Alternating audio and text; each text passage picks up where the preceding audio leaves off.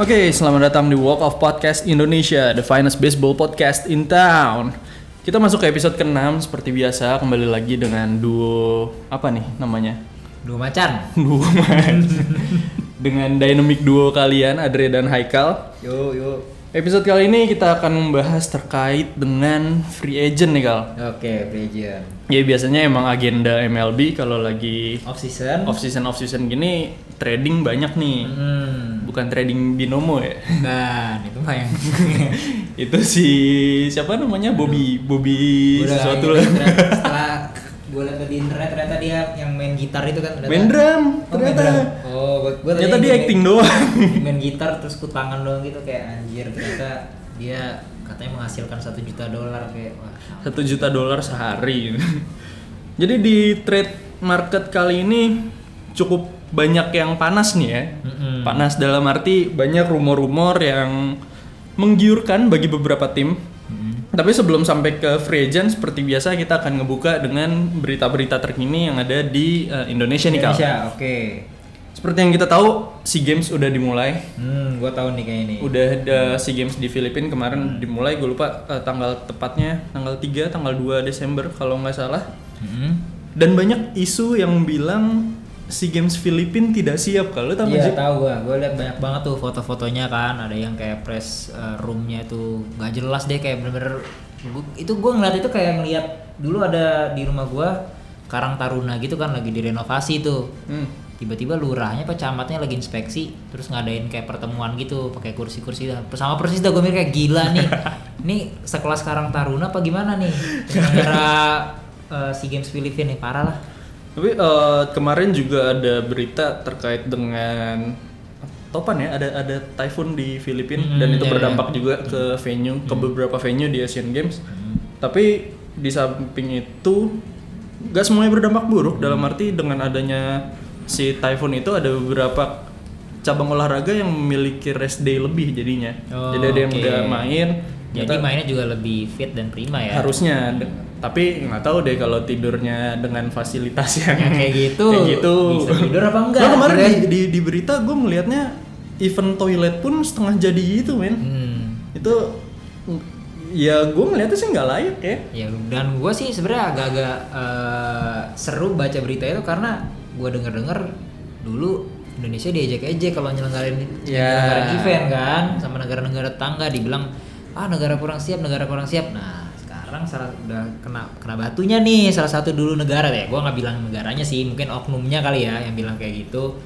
Nah kena batunya nih nyelenggarain SEA Games. Ya begitu ternyata. Tapi dengan Asian Games 2018 kita udah bisa melihat bahwa sebenarnya Iya. Indonesia siap loh. Siap. baik Jakarta maupun Palembang Palembang. waktu itu udah sangat siap untuk mengadakan sebuah multi event internasional. Hmm, benar.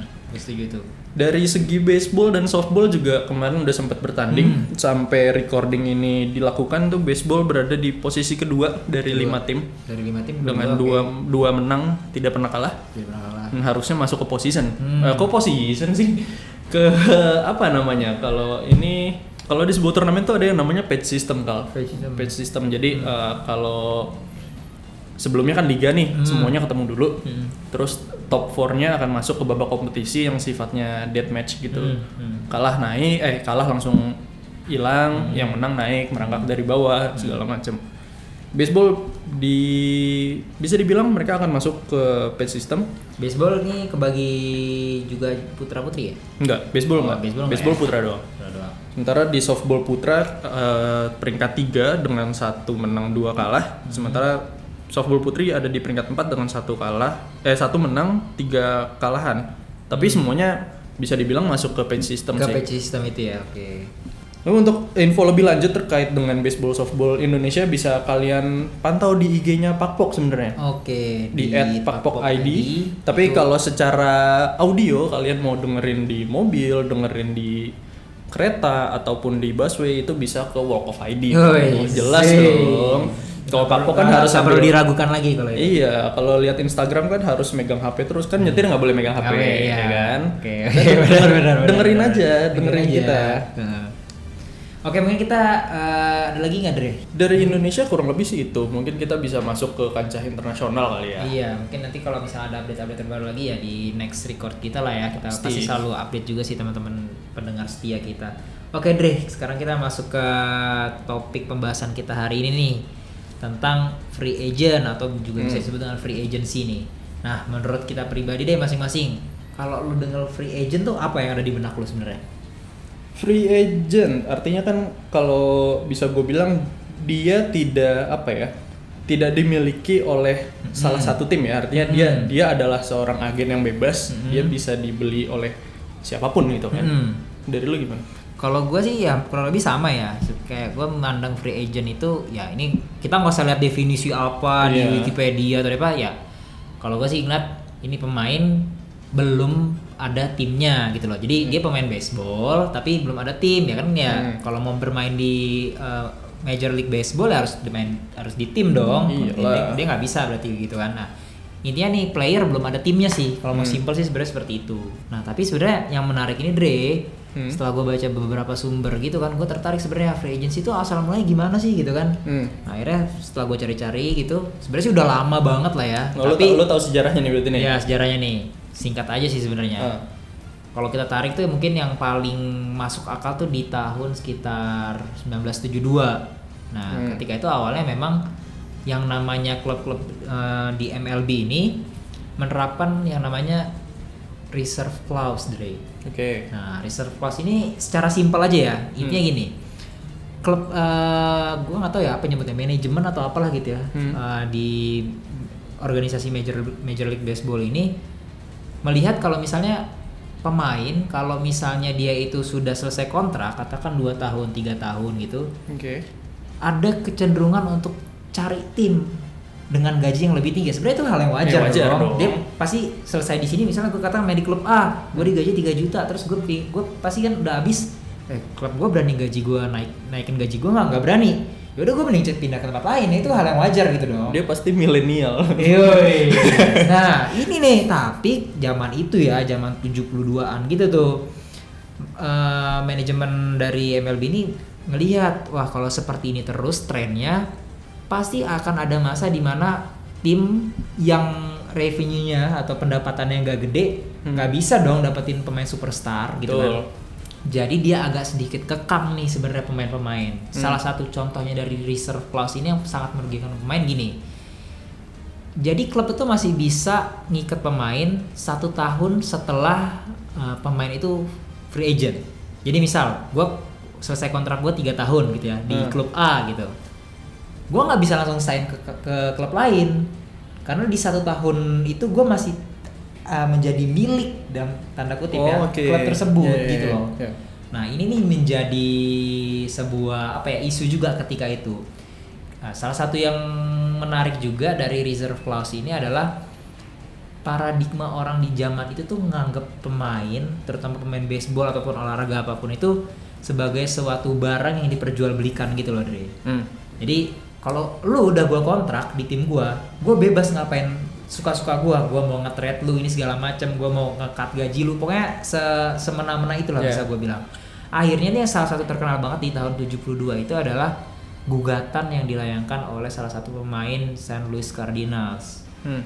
Namanya itu eh kita bisa yang terkenal itu ini loh, apa eh, gugatan itu namanya Flood V.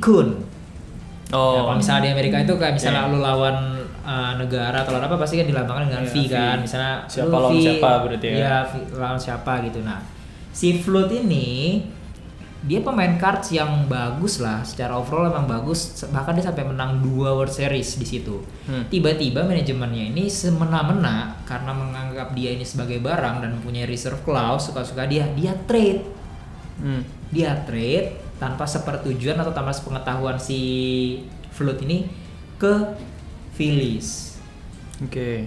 Ya, lu gimana sih? Lu kagak tahu apa-apa nggak dikasih tahu tiba-tiba- apa, tiba-tiba lu di, dipindahin aja dengan semena-mena dan dianalogikan lu tuh sebenarnya barang gitu loh. Akhirnya si Flood ini pindah lah. Akhirnya si Flood ini nggak mau pindah.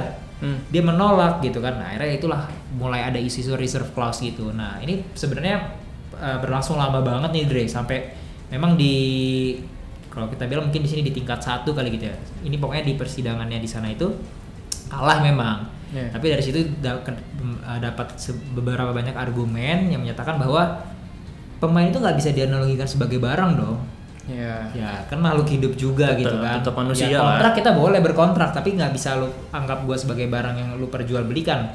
Inilah salah satu dasarnya si Flood ini menggugat itu tidak bisa pemain itu dianggap sebagai barang karena sama aja kayak slavery sebenarnya Dre iya lu setelah gue pikir-pikir kayak ya budak dong lu sebenarnya kalau misalnya lu anggap gitu nah akhirnya persidangannya lama sampai-sampai gua nggak salah kayak dibanding gitu lah Hmm. karena memang kalah ya di si Floodnya ini kalah dibanding sampai itu si Floodnya menurut gua keren ya dia Hmm. sampai ngadirin kayak saksinya tuh J.K. Robinson Iya, pemain-pemain lama yang pemain-pemain lama yang kayak memang bener-bener apa ya?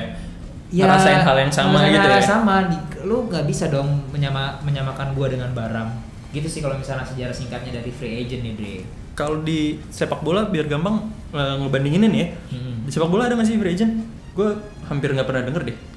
gue juga gak pernah denger sih kalau free agent di bola tuh gimana ya Jadi ya katakanlah eh, Ronaldo kontrak sama Juventus katakanlah lima tahun setelah lima tahun nggak diperpanjang terus nggak ada tim yang mau beli dia jadi free Ya, agent ya? Kayak sih jarang ya begitu. Mungkin ada ya pemain-pemain yang kurang disorot kali ya. Tapi kalau ya berhubung bola itu benar-benar menyorotnya terbatas juga kan, Nah. gue rasa sih nggak ada ya. Jadi kayak misalnya eh, si A ini dikontrak berapa tahun gitu, Hmm. ada nih pasti udah ada aja tim yang mau beli gitu loh. Dan Kalau udah akhir-akhir kontrak pasti ada aja gitu dan ya. memang bisa ditebus kan ada klausulanya juga Iya. jadi ketika kalau yang mungkin itu yang sedikit ngebedain ya jadi kenapa jarang ada free agent ya menurut gua dari segi teknisnya juga mendapatkan pemain beda gua ngeliat kayak gini kalau di bola lu dikontrak lima tahun kan Cristiano Ronaldo di- dikontrak sama Juventus lima Hmm. tahun gitu kan di tahun ketiga AC Milan minat Ah. dibeli sama AC Milan ya kan gicarnya gimana ditebus kontraknya gitu kan Hmm. dan nanti eh maaf ditebus klausulanya dia klausul release clause-nya. ditebus supaya beli Ronaldo ke eh, bisa main di Milan gitu kan. Hmm. nah tapi kalau baseball ini kan kalau menurut gue beda ya. Baseball atau olahraga Amerika yang lain ya. Jadi Sistemnya trade kalau iya kan. jadi strateginya tuh juga dip- dipikirkan gitu loh deh dalam arti eh, pemain A dikontrak lima tahun gitu kan.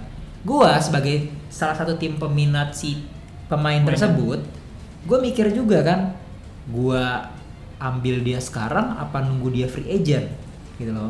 Hmm. karena pertimbangannya gini dong kalau gua ambil dia sekarang agak sulit karena lo harus nego juga ke tim yang yang tempat dia sekarang ini. Satu lo harus nego gimana gajinya.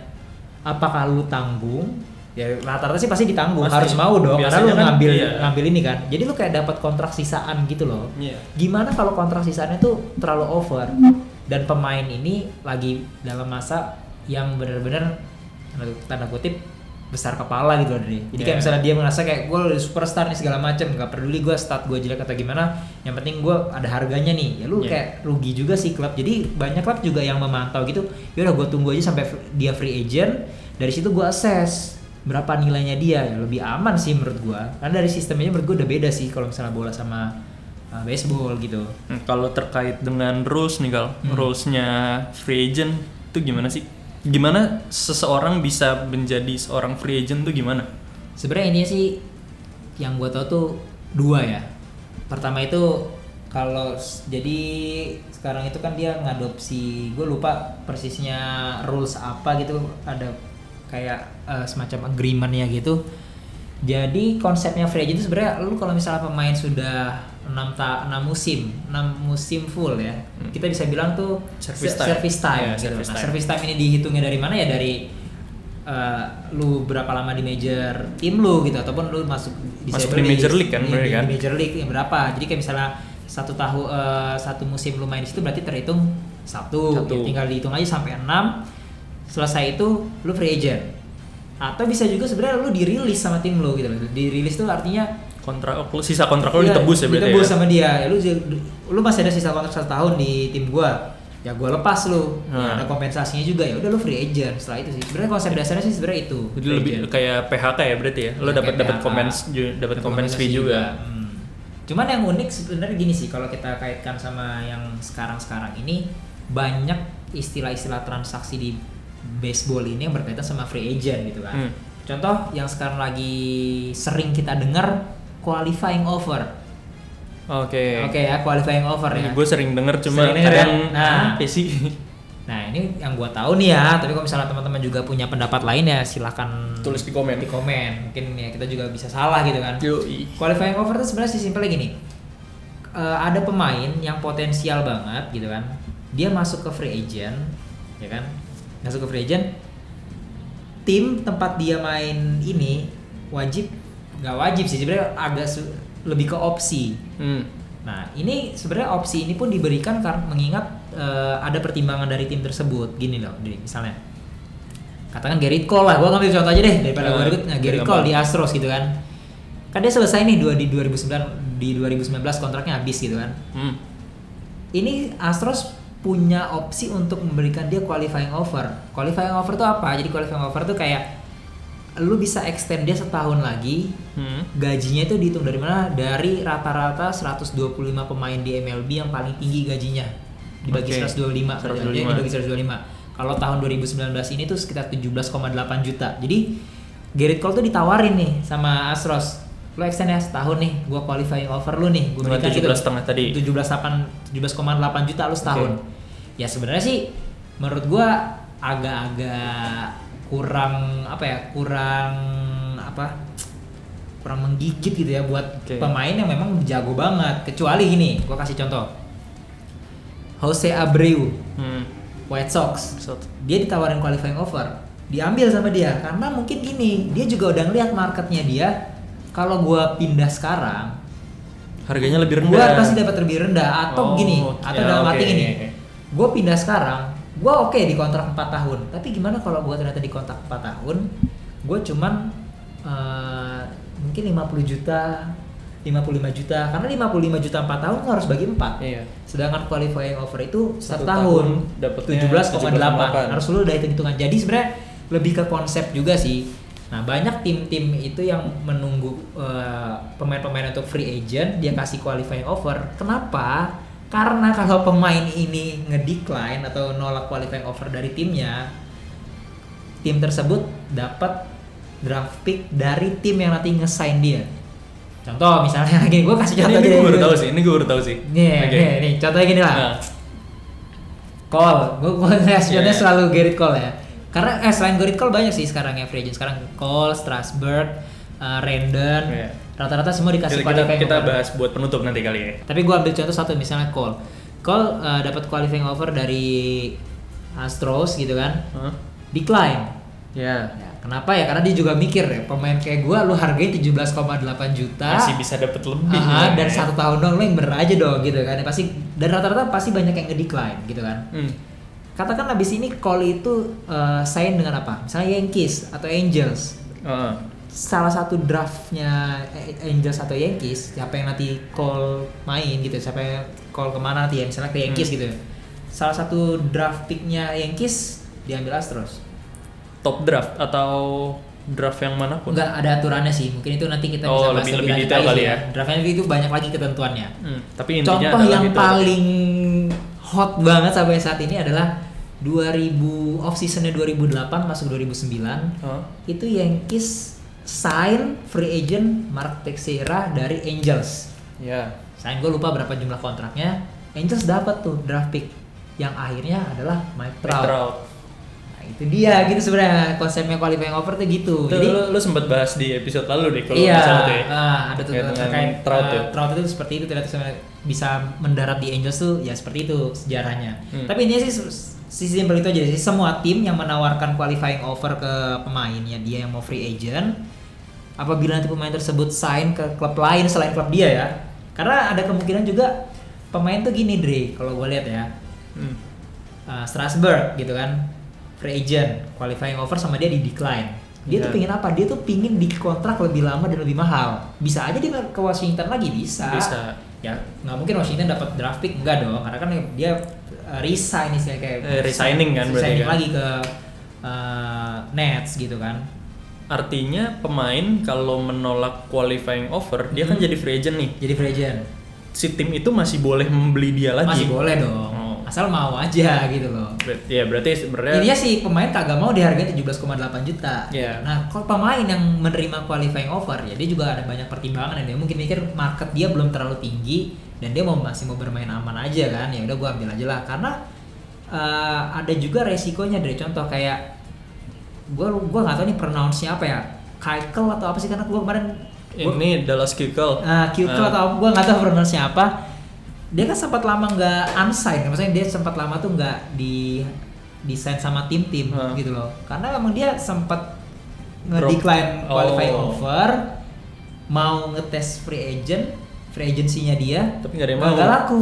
nah, ada ada ada kayak begitu juga. Nah, akhirnya dia di tengah musim baru desain sama Braves kan kemarin. Berarti ya rugi nggak- dong, lu dapat salary cuma setengah, Setengah. dan gak sebanyak qualifying offer yang ditawarin sama Astros mungkin ketika itu gitu kan. Tapi ada beberapa tapi qualifying offer juga ada uh, ketentuannya Dre. Hmm. Salah satu contohnya misalnya qualifying offer tuh nggak mungkin diberikan uh, kepada se- seorang pemain dua kali. Jadi cuma sekali. Oke. Contoh misalnya Cole Hamels. Hmm. Cole Hamels sekarang free agent dari Cubs kan dia. Free agent. Apakah Cubs ngasih dia qualifying offer? Enggak, karena dulu di Phillies sudah pernah. Oh, even dia beda tim, Beda tim udah nggak bisa lagi. Qualifying offer cuma dikasih sekali doang. Sepanjang karir dia? Sepanjang dia free agent. Mau dia free agent di tim mana pun ya sekali. Kalau udah pernah dulu di free agent di eh, Phillies dia dikasih qualifying offer, dia mau terima atau enggak, ya sekarang dia free agent dari Cubs yang nggak dapat lagi. Ya, Gitu artinya sepanjang karir dia kalau dia udah pernah dapat qualifying offer dan dia decline Hmm. ataupun dia accept, Hmm. dia udah nggak akan dapat itu lagi nggak berarti dapat ya? itu lagi cuma sekali doang selain free agent sebenarnya yang menarik itu free agent terus qualifying offer nah banyak lagi jenis-jenis transaksi yang lain ya itu mungkin gua rasa kita bahasnya harus satu ini sendiri ya, Iya, itu- itu tapi yang menarik banget dari free agent ini adalah trading Hmm. nah trading nih. Yang tadi binomo, masih binomo. binomo. Nah atau gimana nih? Lu dulu deh. Lu ada ada apa ya? Kayak pandangan lu aja sekilas gimana sih? Mungkin biar teman-teman juga kan dengernya wah. Ini yang membedakan dengan eh, sepak bola tadi kali ya, Hmm. dengan sepak bola Eropa di mana kalau eh, pemain di Amerika sistemnya ini trading, jadi katakanlah, oke jangan jangan call lagi deh, bosan ganti ganti. Hmm, apa? Misal katakanlah eh, Gary Sanchez, oke. Gary Sanchez punya value Hmm. seharga lima pemain katakanlah. Dia dia Oke. pu- dia memang sesignifikan itu di Yankees sampai dia punya value yang sebesar itu. Hmm. kemudian San Diego Padre lagi butuh seorang catcher muda yang punya potensial tinggi. Terus dia ngeliat Gary Sanchez nih misal. Terus si Padre bilang ke Yankees gue butuh catcher muda dan gue mau superstar loh gue mau Gary Sanchez. Hmm, oke. Nih eh, gua kasih trade katakanlah dengan tiga pemainnya Padre misal termasuk prospeknya gitu. Pas dipindah eh ditawarin ke Yankees terus dia ngerasa wah kayaknya nggak masa serendah itu sih Gary Sanchez di mata lo gitu. Enggak gua tolak. Oke gua kasih eh, Padre bilang oke gua kasih deh nih lima. Hmm. lima pemain gua pindah ke lo. Ya udah Gary Sanchez yang waktu itu signing katakanlah lima tahun di Yankees baru di Yankees dua tiga tahun misal Hmm. Sisa 2 tahun kontraknya Gary Sanchez itu nanti akan dibayarkan oleh si Oke, Padre. Jadi kontraknya kan Kontraknya di bawah, di bawah. gitu kan. Oke. Kalau tadi kita ngomongin bola, kontraknya dia ditebus dulu Ditebus, release clause-nya, ya. nanti ada agreement baru dengan si uh, tim selanjutnya kan. Hmm. Kalau di baseball orang ini dibawa termasuk kontrak-kontraknya dia yang sama Yankees katakanlah dua tahun lagi sisa 40 juta misal. Hmm. Ya udah, selama dua tahun ke depan Padre akan ngebayar dia 40 juta sesuai dengan kontrak lamanya dia. Hmm. Kalau udah habis, dia bisa ngajuin qualifying offer berarti kan tadi Hmm. kan lima tahun, dua tahunnya habis di Dengan syarat gitu aja Padre. belum pernah dikasih kan. Sebe- Iya. ya, kalau dia belum pernah dikasih, dia bisa diajuin qualifying offer.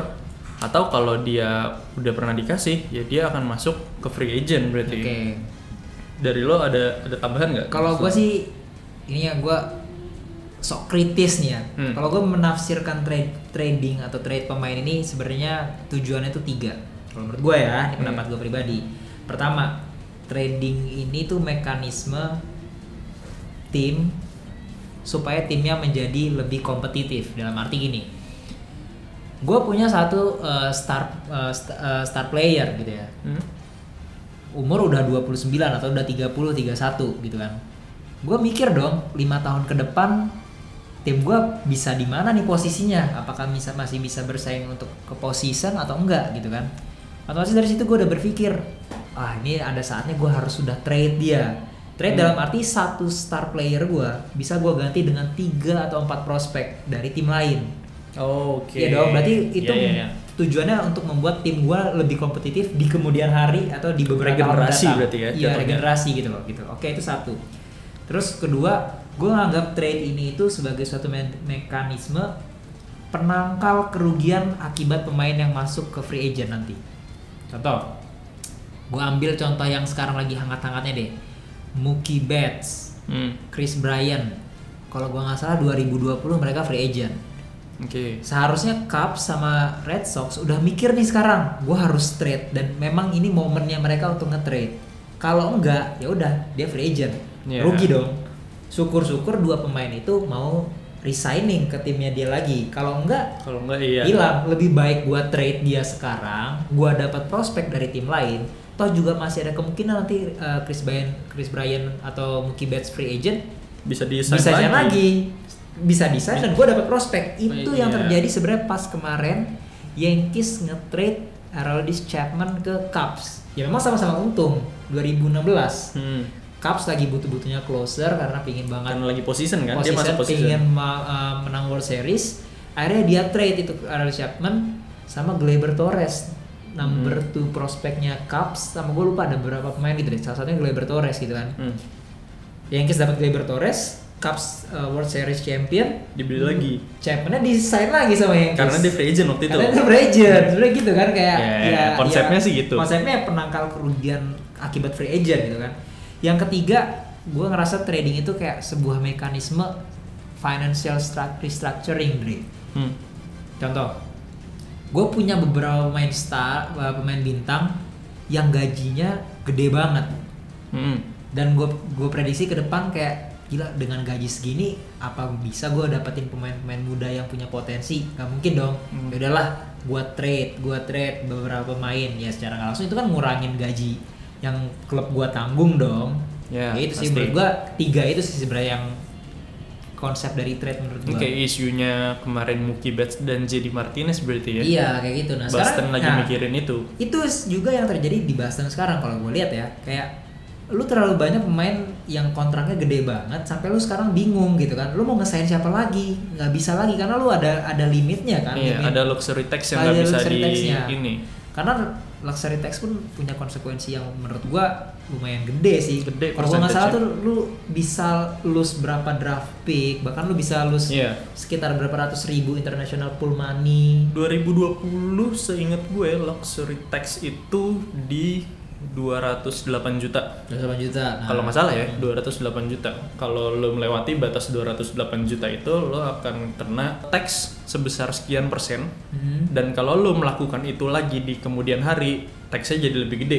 Hmm. Sebenarnya itu kan. Ya, kenapa luxury tax itu ada untuk meredam hal-hal yang kayak Iya, tadi. Dan, dan memang benar-benar itu eh, ampuh banget dan ditakutin sa- sama semua general manager dari tim-tim di MLB. Ya mereka pasti berlomba-lomba dong, kagak ada yang mau dong dia kena tax, ya gila juga gitu kan. Nah mungkin yang sedikit menarik tadi ketika lo bahas ini sih dari kita bahas tadi terkait trade ya. Hmm. Ada juga opsi gini sih.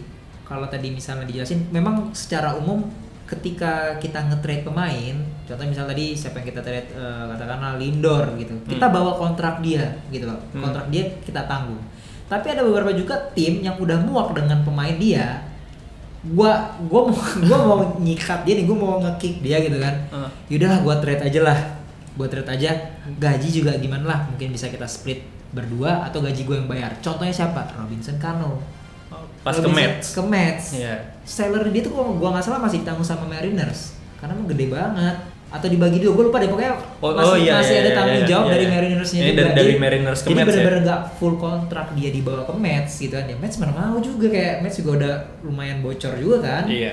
ya pasti juga ada nego-nego seperti itu sih itu sih yang menurut gua suatu seni yang seru juga dari trade gitu Tapi Rob- Robinson Cano menurut gua dia cukup bersinar waktu di Yankees sih. iya di Yankees dong Waktu nomor 24 nya masih dia yang masih pakai kan. dua empat Sekarang kan dipakai sama Torres apa Sanchez ya? 24 sekarang sama Sanchez Sanchez ya? Iya. Dipakai catcher.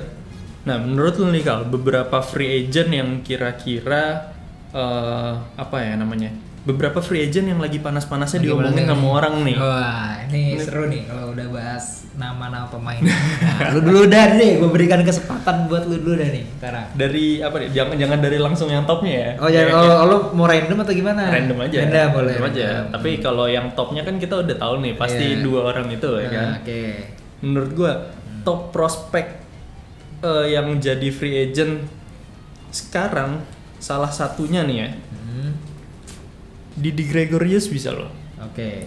buat Apa? Hmm. tim yang lagi butuh shortstop berarti ya Shortstop, karena oke. menurut gua di Yankees Hmm. sekarang udah ada di Mayhew ada Gleyber Torres Hmm. menurut gua spot untuk middle infield udah dipang- Hmm. udah dipegang sama mereka nih Oke. kalau Didi masuk ya as a backup aja sebenarnya kan Hmm. mau ditaruh di DH nggak juga karena di DH masih ada misal katakanlah masih ada Mi- eh, Miguel Andujar masih bisa Masih bisa. si Stanton juga Stanton masih bisa dan untuk oh musim lalu kan TJS kan Ya. kena TJS dia cuma main 82 game betting average 238 Hmm. 16 HR Hmm. 718 OPS dan menurut gua untuk dia masuk lagi ke Yankees as a backup for Shortstop. shortstop gua rasa kurang sih mendingan Mendingan dia cari tim yang lain. dia Betul. men- menurut Oke. gua mending dia cari tim lain kalau dia memaksakan masuk ke Yankees Mhm. dia akan ketutup dengan dua yang udah ada menurut gua sih itu dari lu gimana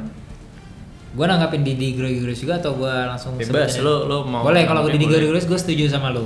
Daripada dia main di Yankees atau juga bukan starter yang bukan dapat posisi starter gitu ya. Hmm. Ya dia lebih baik pindah sih. Ya sekarang rumor yang lagi hangat-hangatnya kan dia bakalan re- reuni sama Joe Girardi kan di Phillies. ya Tambah lagi Cesar Hernandez, sebenarnya dia second base sih di Phillies. Dirilis kalau gua nggak salah, dirilis apa di non tender gitu deh. Nah, itu ada ada dana tambahan untuk ada teman masukin masukin dia gaji gitu loh. agak gede ya berarti Agak gede ya? buat Didi Gregorius dan gua rasa juga sebenarnya ini ini shortstop gak jelek-jelek amat dia tuh Hmm. jelek tertutup dengan start dia di 2019 kemarin aja sih. Sebenarnya kalau kita lihat di 2017 gila sejago itu sebenarnya. Iya. bahkan dia eh, most home run loh di Yankees by shortstop. Menurut gue dia pindah sih. Di, dia pindah dan prediksi gua harusnya sih Phillies sign dia sih. Kalau dia memang sign ke Phillies, menurut gua Phillies tahun ini banyak pemain datang sih. Yang Kemarin baru Zach Wheeler nih. Oh, oke. Dia baru sign Zach Wheeler dengan gaji yang cukup gede, hampir eh, bisa dibilang Phillies eh, 2019 sampai 2020 sudah men- membuat apa ya? Udah mengeluarkan duit cukup gede. Tahun lalu Bryce Harper. 330 juta. Nah, terus kemarin baru aja Zach Wheeler masuk nih ke Oke. mana? Ke Phillies Phillies. gitu kan. Jadi Karena menurut gua Indonesia. 2019 startnya ya ya statsnya lumayan lah, Hmm. 31 start. Walaupun eranya 3,96 juga kan, nggak nggak Hmm. nggak ini ini banget, tapi cukup untuk menunjang bukan menunjang, cukup untuk masuk ke pitching rotationnya si Phillips eh, Phillies waktu itu. Walaupun dia nggak jadi ace ya menurut gua, gua setuju sama lo Dre. Walaupun Zach Wheeler ini bu- belum ya, gua nggak tahu dia di kemudian hari bakalan jadi seorang ace apa enggak. Meskipun dia nggak ace, menurut gua dia bisa apa ya masuk di apa ya eh, rotasi ketiga gitu loh kayak Hmm. role-nya Patrick Yeah. Corbin di Nets gitu loh. Yeah. Dia pin dia desain sama eh, Nets 2019 kemarin ya dia di nomor tiga kan ya di bawah Scherzer sama Strasburg gitu kan cuman ya memang tim itu butuh itu juga gitu loh kan nggak bisa lu main dengan dua pitcher doang sebenarnya kalau mau menangin satu series kan Ya, itu sih. Jadi dia Maksud gua eh, tidak semua hal selalu terkait dengan ace. Mhm. Dalam arti MLB satu tim kan punya 5 5 sampai 6 pitching rotation kan. Hmm. Satu game cuma satu pitcher yang jadi Hmm. starting. Mm-mm. Lah kalau udah di game kedua, game ketiga kan nggak bisa pakai ace lagi dong. Ace kan cuma satu kali doang. Makanya namanya ace, single aja kan. Hmm. jadi lo nomor dua Zach Wheeler Zach Wheeler gua yang Legend. yang top pro- yang jadi top prospect nih. oke kalau Bukan top prospect lagi sih, udah desain malah kan, Udah udah, desain, sama. Phillies. Dari lo, ya sekarang lo deh. Tadi kan udah Lu udah dua, gua. gua, gua balas lo deh. dua ya. Ya. Gua menurut gua free agent yang wajib untuk desain nih bukan jangan yang top dulu ya, Pak. Atau random? ya, ya, jangan yang Jangan dulu top dulu ya. Oke. top pasti sama nih. Gua Lo Madison Bumgarner menurut gua. Kenapa? Oke, banyak orang bakalan eh, ngecak-cakin kayak ini udah lewat masa prime nya gitu kan cuman harus mikir juga sebenarnya dia bukan ngelewatin masa prime menurut gue ya dia ini lagi nggak hoki aja sekali berdia main di Giants yang sekarang Padahal di Giants yang waktu event year lagi gila-gilanya Gila, kan. bagus mainnya lu bahkan kalau ngeliat stat dia di postseason apalagi di World Series gila rendah banget deh eranya, Eranya dia. dia. bahkan dia se-efektif itu gitu loh dan di regular season kemarin sebenarnya dia nggak jelek-jelek amat cuman ya sebenarnya hampir sama eh, kayak lu menjadi the groom di Mets gitu loh Iya, benar. lu sebenarnya Benar. punya uh, kualifikasi untuk jago gitu. Secara Cuman- individual iya, dia secara bagus, tapi nggak didukung sama Bahkan timnya. sampai 30 lebih starts Iya, deh gitu. 34. 34 gitu kan kayak ya konsisten gitu loh. Menurut gua Madison Bumgarner salah satu pilihan dan ke mana dia akan sign? Awalnya gua mikir dia itu akan sign ke Braves. Braves atau Yankees gitu kan. Cuman ternyata Braves sudah sign Cole Hamels. Cole Hamels. Menurut gue dia bakal sign ke Twins sih. Menurut gue ya prediksi gue. Bisa. Atau ke Yankees kalau Yankees ternyata nggak dapetin inceran-inceran dia gitu kan. Menurut gue sih Madison Bumgarner salah satu free agent nomor satu gue nih. Hmm.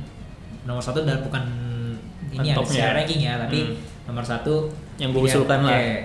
Nomor duanya menurut gua adalah Hyunjin Ryu. Gua picture dulu deh semuanya. Menurut gua Oke. Ryu. Dodgers ya? Dodgers. Ini free agent dan ya memang ketika dia pertama kali masuk ke Major League di Dodgers terkendala dengan banyak cedera. Satu musim cedera, satu musim cedera. Selalu ada cedera ya itu yang menutupi potensi potensinya dia gitu kan. Hmm. Tapi terbukti di 2019 kemarin dia bener-bener efektif banget menurut gua Hmm.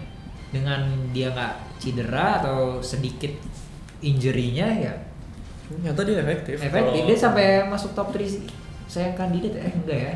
Enggak tapi Enggak, ya dia enggak tapi masuk, tapi dia efektif lah menurut gua. Dia era eh, era leadernya National League kemarin. Hmm.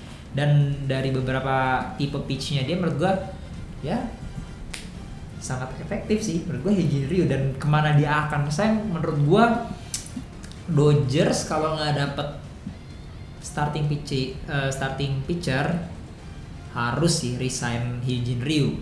Satu kalaupun nggak Dodgers menurut gua dia bakal ke tim Yankees bisa ataupun dia cari mungkin kayak ke Rangers Iya. Karena dia rotation kedua ya kalau nggak salah ya. Kedua apa ketiga? antara kedua dan ketiga sih kalau gue lihat di Dodgers ya Ah. di Dodgers sekarang masih Bueller kan Nah, Bueller ya keduanya antara Kershaw sama dia gitu Ah. ganti-gantian aja terus Oke, kalau itu Ah. gua dua. Terus mungkin gua sedikit memancing lu nih.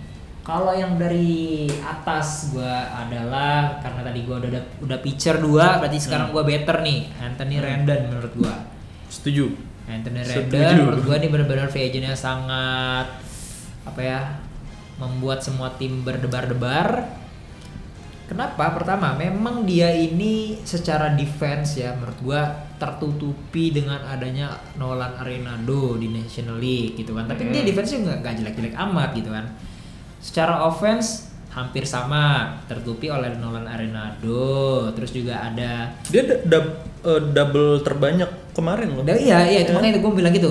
Dia juga tertutupi oleh gue lupa third base-nya Reds Eugenio Suarez. Ah. Ya banyak third base-nya di National League yang bagus lah gitu ya. Tapi yang sedikit disorot sama orang-orang adalah konsistensinya Rendon dan peran Rendon di momen-momen yang sangat Genting. mencekam dan genting bener deh pertama konsistensi kayak lu bilang tadi doublesnya banyak hit dia bagus betting average dia bagus ya kenapa enggak gitu kan Hmm. momen-momen mencekam eh kurang apa lagi menurut tuh di game 7 World Series coba dia masih bisa home run kayak gitu kayak gue kayak gila lu parah sih ini Nih, third base motivating home run ya waktu itu. ya cuman memang eh, kalau gue baca di beberapa sumber itu image dia tuh agak jelek karena udah ada sebuah apa ya semacam Insiden.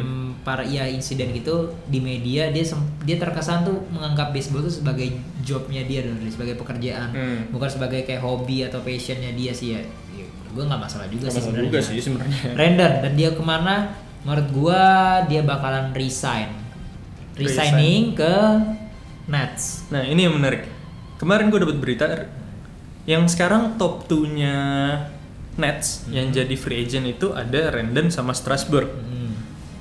Nets cuma bisa sign satu ya. orang Iya. doang. Ah, oke. Pilihannya berat tuh, Strasburg atau Randon.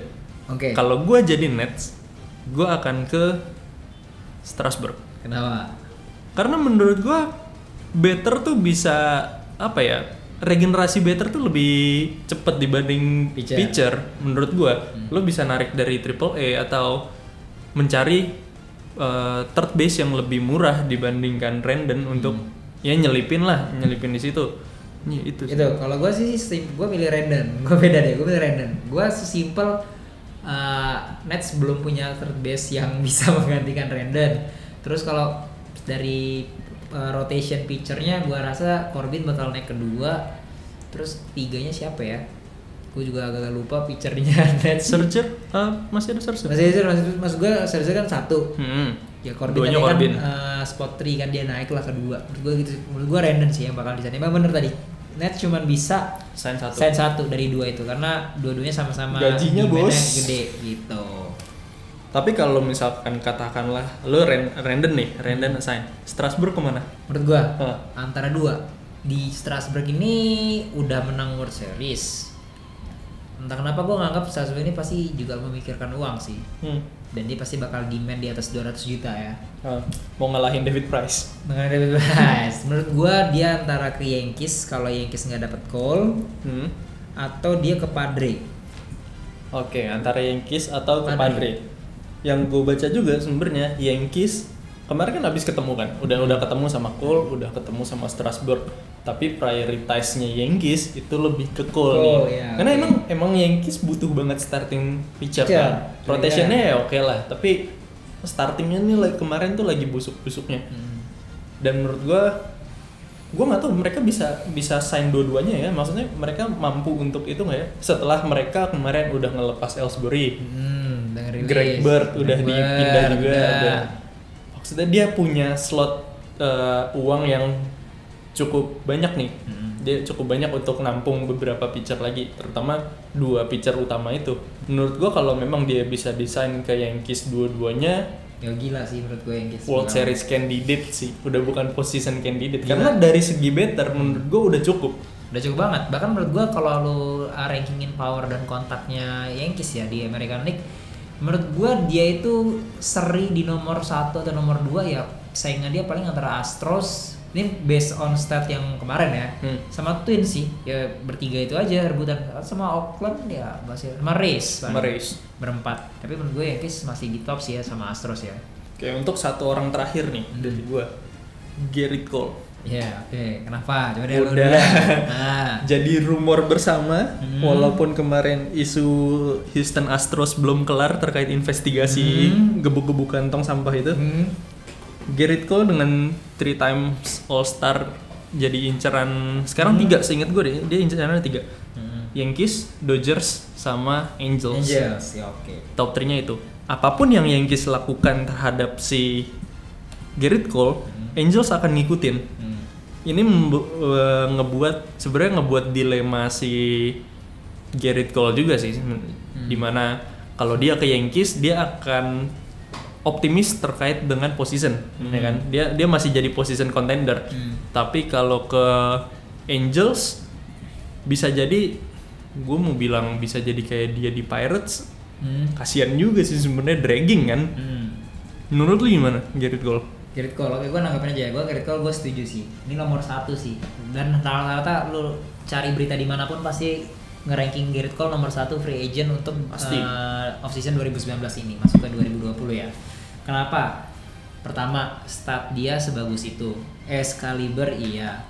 Terus bahkan menurut gue yang sedikit minus dia Tapi nggak minus ya Dia mungkin agak banyak home run. Tapi ya balik lagi eranya juga kecil sih home run juga Iya, banyak home run home ya, run-nya juga dia 1,2 HR iya, per night home run cuman home run tapi selain itu ini gue bisa bilang benar-benar sosok yang dibutuhkan oleh Yankees ya satu alasan gue gue optimis dia bakal sign ke Yankees ya Hmm. pertama setelah kemarin winter meeting ya namanya itu ya Hmm, intermitting. sama Cole Cole menegaskan bahwa dia tidak pernah bilang atau menyatakan dia prefer some location karena Hmm. selama ini kan yang berkembang adalah wah pasti nih sa- sign-nya ke Angels karena apa karena yang lu denger istilahnya SoCal SoCal itu loh Iya, South South California. California. karena memang si Cole ini kan memang hometownnya di California, California. kan dan tim di California ya Los Angeles Anaheim sama Los Angeles Dodgers. Dodgers gitu kan satu